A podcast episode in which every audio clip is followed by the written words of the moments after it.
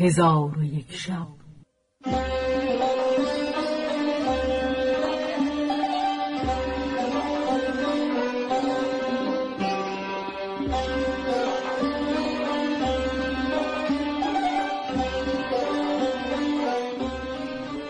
داستانهایی برآمده از ژرفای تاریخ و تمدن و فرهنگ مشرق زمین.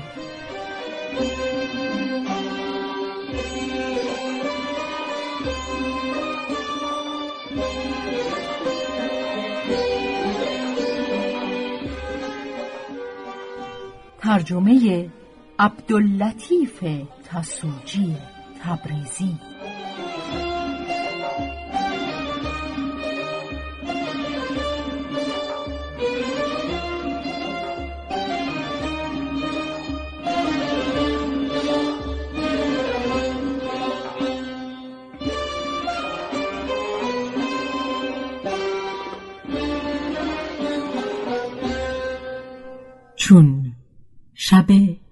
یکصد و سی و یکم برآمد.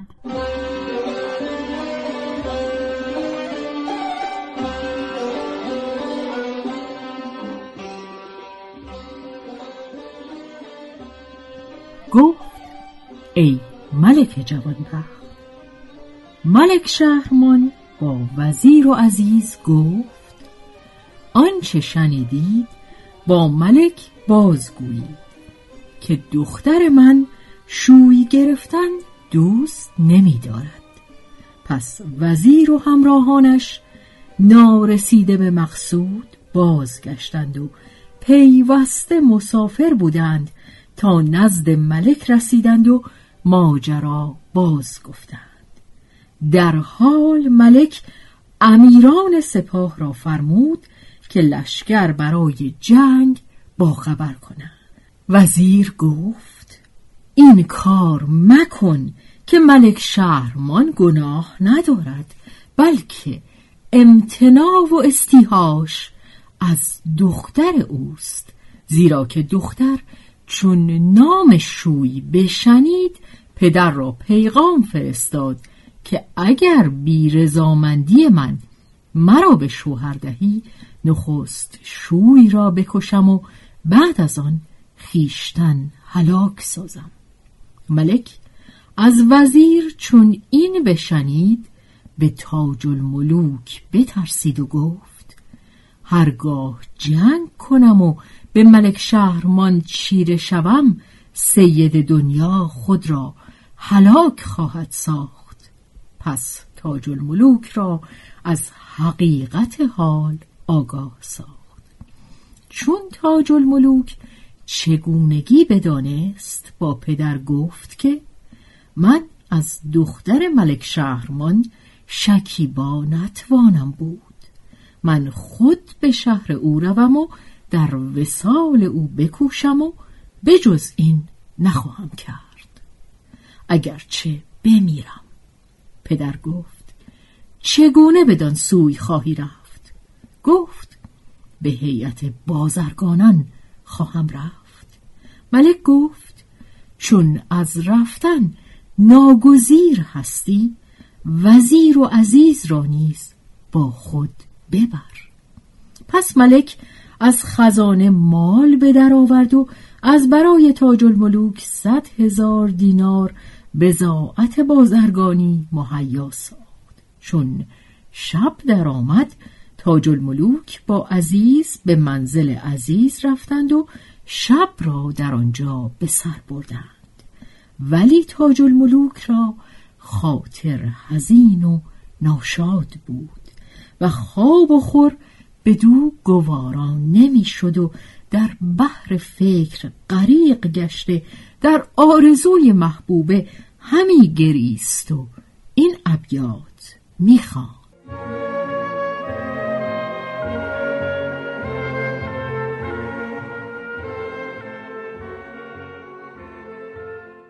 ای قایب از نظر به خدا می سپارمت. جانم بسوختی و به دل دوست دارمت. گر بایدم شدن سوی هاروت بابلی صد گونه ساهری بکنم تا بیارمت. میگریم و مرادم از این چشم بار تخم محبت است. که در دل بکارمت و عزیز دختر ام خود عزیزه را یاد کرده همی گریست و تا بامداد هر دو گریان بودند. پس از آن تاج الملوک لباس سفر پوشیده به نزد مادر برفت. مادرش از حال او پرسید. تاج الملوک چگونگی با مادر باز گفت. مادر نیز پنجاه هزار دینار به او داد و با هم وداع کردند و تاج الملوک از نزد مادر به در آمد و به نزد پدر برفت و اجازه رحیل خواست. ملک جوازش بداد و پنجاه هزار دینار زر او را عطا فرمود و امر کرد در خارج شهر خیمه برافراشتند دو روز در آنجا بماندند. روز سیوم روان شدند و تاج الملوک با عزیز همدم بود و با او گفت ای برادر مرا از تو طاقت جدایی نیست عزیز گفت. من نیز چنینم و دوست دارم که در پای تو بمیرم. ولی ای برادر دلم از بحر مادر غمین است. تاج الملوک گفت چون به مقصود برسیم انجام کارها نیکو شود. وزیر تاج الملوک را به شکیبایی ترغیب می کرد و عزیز اشعار برای او همی سرایید و از تاریخ و حکایات عجیبه او را حدیث می گفت و دو ماه شبان روز همی رفتند تا به شهر معشوقه نزدیک شدند. تاج الملوک را حزن و اندوه برفت و شادمان گشت.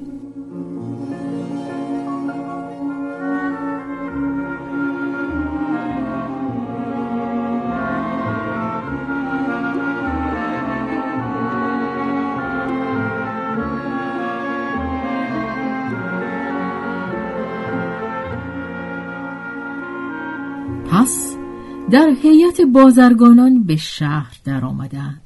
در کاروانسرایی بزرگ که منزلگاه بازرگانان بود رسیدند. حاج الملوک از عزیز پرسید که منزلگاه بازرگانان همینجاست؟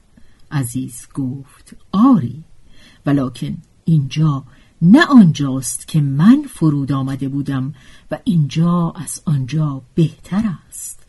پس اشتران بدانجا خواباندند و بارها انداختند و هرچه داشتند به حجره جمع آوردند.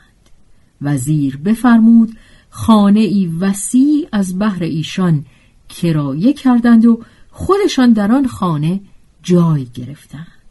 وزیر با عزیز در کار تاج الملوک به تدبیر بنشستند و حیله همی کردند. ولی تاج الملوک حیران بود. پس وزیر را تدبیر چنان شد که در چارسوی بزازان دکانی از برای تاج الملوک بگشاید. پس روی به تاج الملوک و عزیز آورده گفت اگر ما بدین حالت بنشینیم به مقصود نتوانیم رسید. مرا فکری به خاطر رسیده و شاید که صلاح در آن باشد و ما را به مقصود برساند. تاج الملوک و عزیز با وزیر گفتند آنچه را تو صلاح دانی مسلحت همان است. اشارت کن.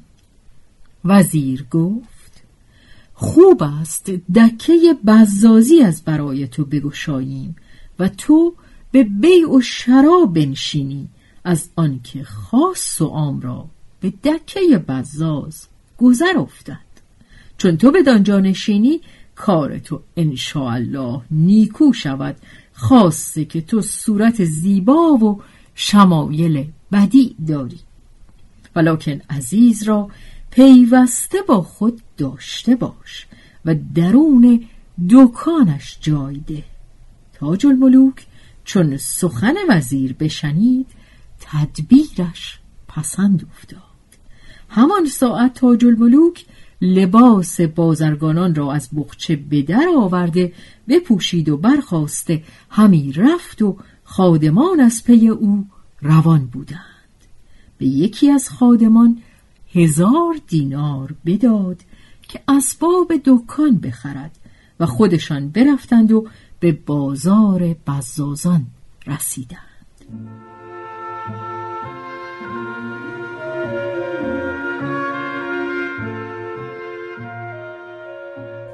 بازرگانان چون تاج الملوک را بدیدند و حسن و جمال او را مشاهده کردند ایشان را عقول حیران شد و گفتند مگر رزوان سراچه فردوس برگشاد که این هوروش به ساحت جهان بخرامید؟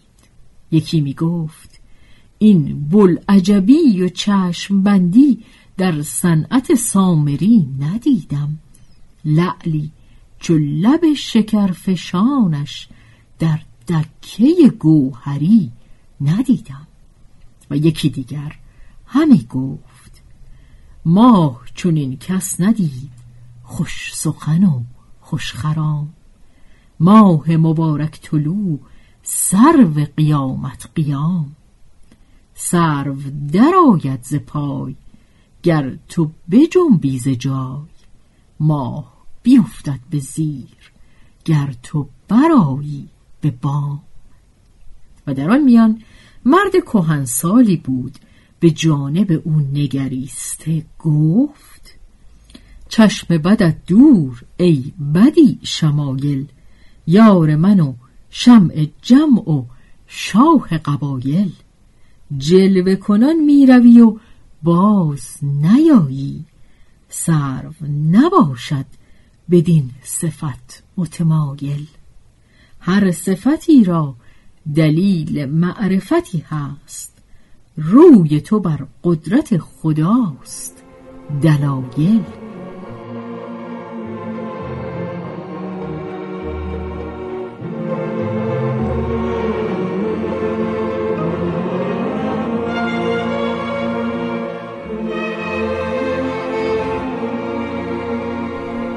ایشان به منزل شیخ سوق رفتند. شیخ سوق بر پای خواست و ایشان را گرامی بداشت و تعظیم کرد. خاص وزیر را که چنان دانست که تاج الملوک و عزیز پسران او هستند. پس شیخ سوق پرسید که شما را حاجتی به من هست؟ وزیر گفت آری. من مردی کهنسال و این دو جوان پسران منند. ایشان را شهر به شهر همی گردانم و به هر شهر یک سال بمانم تا ایشان در آن شهر تفرج کرده و مردمان شهر را بشناسند و اکنون در شهر شما جای گرفتم و از تو همی خواهم در مکانی خوب که گذرگاه خاص و عام باشد دکانی بدهی که به بیع و شراب بنشینند و شهر را تفرج کنند و اخلاق نیکو از مردمان شهر کسب کنند. شیخ سوق گفت فرمان پذیر هستم. و شیخ سوق آن دو جوان را نظاره کرد. پس بدیشان مفتون گشت و از جای برخاست و در میان بازار بهر ایشان دکهای مهیا ساخت. که از آن دکان وسیعتر و بهتر به بازارندر نبود. و کلیدها به وزیر سپرد و گفت خدا دکه را به پسران تو مبارک و میمون گرداند. چون وزیر کلیدها بگرفت به سوی دکان روان شدند و خادمان را فرمود که آنچه کالا از حریر و دیبا داشتند به دکان بیاوردند. چون قصه به دینجا رسید بامداد شد و شهرزاد لب از داستان فرو بست.